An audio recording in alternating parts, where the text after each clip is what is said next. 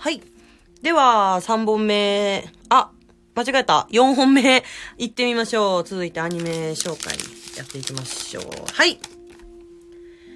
はい、ありがとうございます。ラベナラカットスタンドからですね。えー、ラベナラ20代から30代の男性女性になっております。ちょっと誰が送ってきたかはわからないんですけども。えーと、カウボーイビバップ。あれ？キャドさんと一緒ですね。カウボーイビバップ、ゆるキャン、東のエデン。うわ、東のエデンめっちゃ人気やん。えっと、カウボーイビバップ行ってみましょうか。被ってるし。えっと、作者の方が、やたってはじめ先生の作品ですね。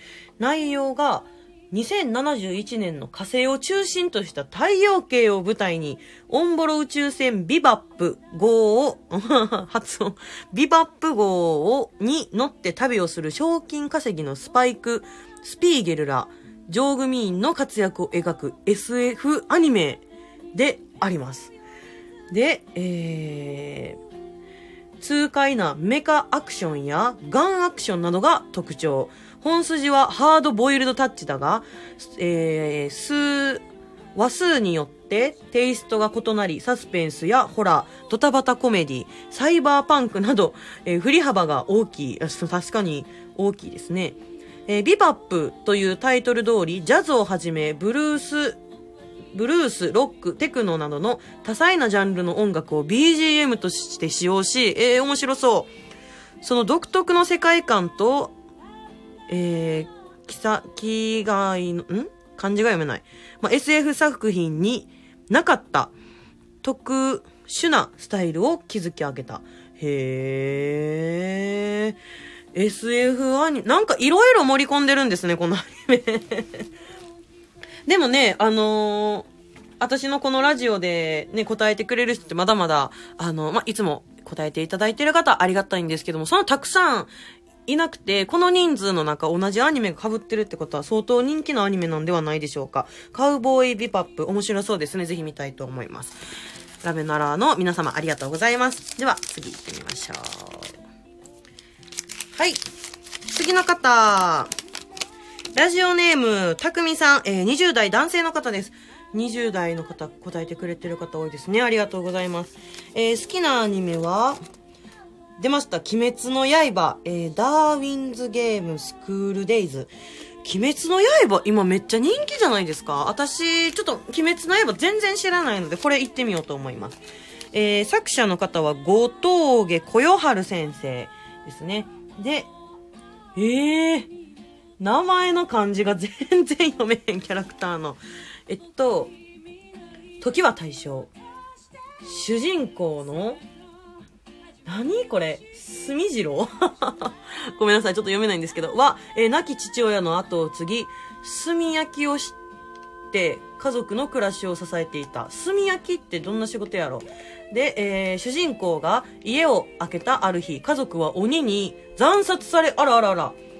唯一生き残った妹。え？豆子？東子？読み方が出てけへん。もう、鬼と化してしまう。あー。で、えー、妹に襲われかけた主人公を救ったのは、また別のキャラクターの、えー、剣士であった。で、えー、剣士は妹を退治しようとするが、えー、兄弟の絆が確かに残っていることに気づき、剣を収める。えー。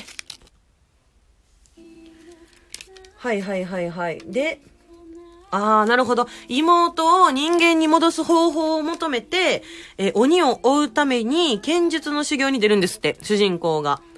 で、えー、と、必殺隊でいいんですか？これは。鬼に殺す隊に入隊するそうです、主人公が。そこからね、話は進んでいくんやと思うんですけど。ええー、あ、なんか鬼の話やったんや。鬼の話っていうか、なんか兄弟ストーリーやったんですね。あの、あれですよね。なんか巻物かなんか、口に加えてる女の子がきっと妹ですよね。よくあのツイッターとか SNS で見る画像やと思うんですけど。へえ、でもそんだけ人気ってことは話も面白いんでしょうね。あの、ぜひ見てみようと思います。たくみさん、ありがとうございます。では、お時間的にラスト行ってみましょうか。はい。ラジオネーム、メガネおじさん、えー、50代男性の方。配給、配給か。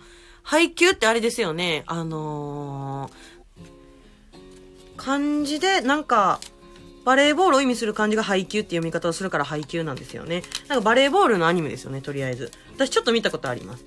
えっと、えー、作者の先生は、古舘春一先生ですね。